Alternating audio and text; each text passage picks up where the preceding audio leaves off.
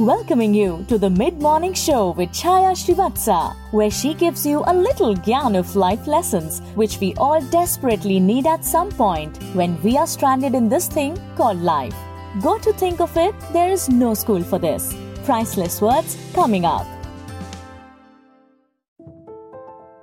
Hello, and welcome to my mid morning show. You inspire me. You're so inspirational. Familiar sounds? This is what most people say. But what does it mean? Inspire is a very interesting word.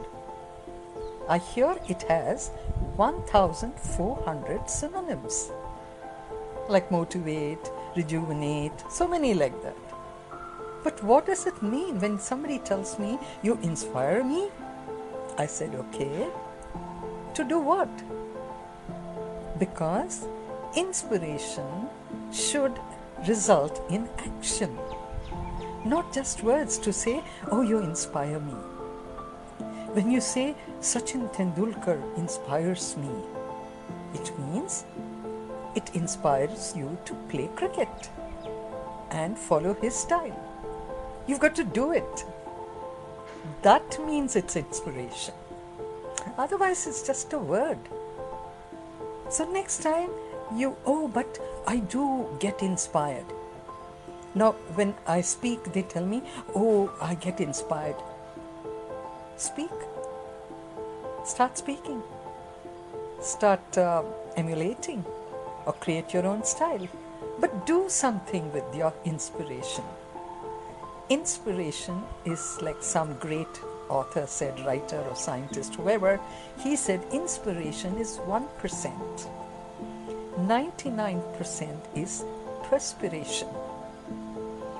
We have to do something to get to the place of the person who inspired you. So, what do we say then? Use the word, I admire you.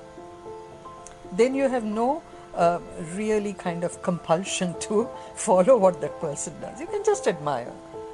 But when you use the word inspire, it definitely means you're committed to do what that person is doing. Otherwise, it's just a hollow, empty kind of a flattery. So, next time you tell somebody you inspire me, make sure you want to do what that person is doing. Otherwise, say, I admire you.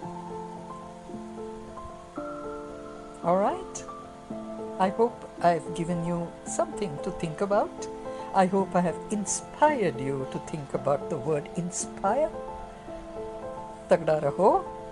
Stay strong. Stay safe. Stay healthy. And stay happy. Like this Sochcast? Tune in for more with the Sochcast app from the Google Play Store.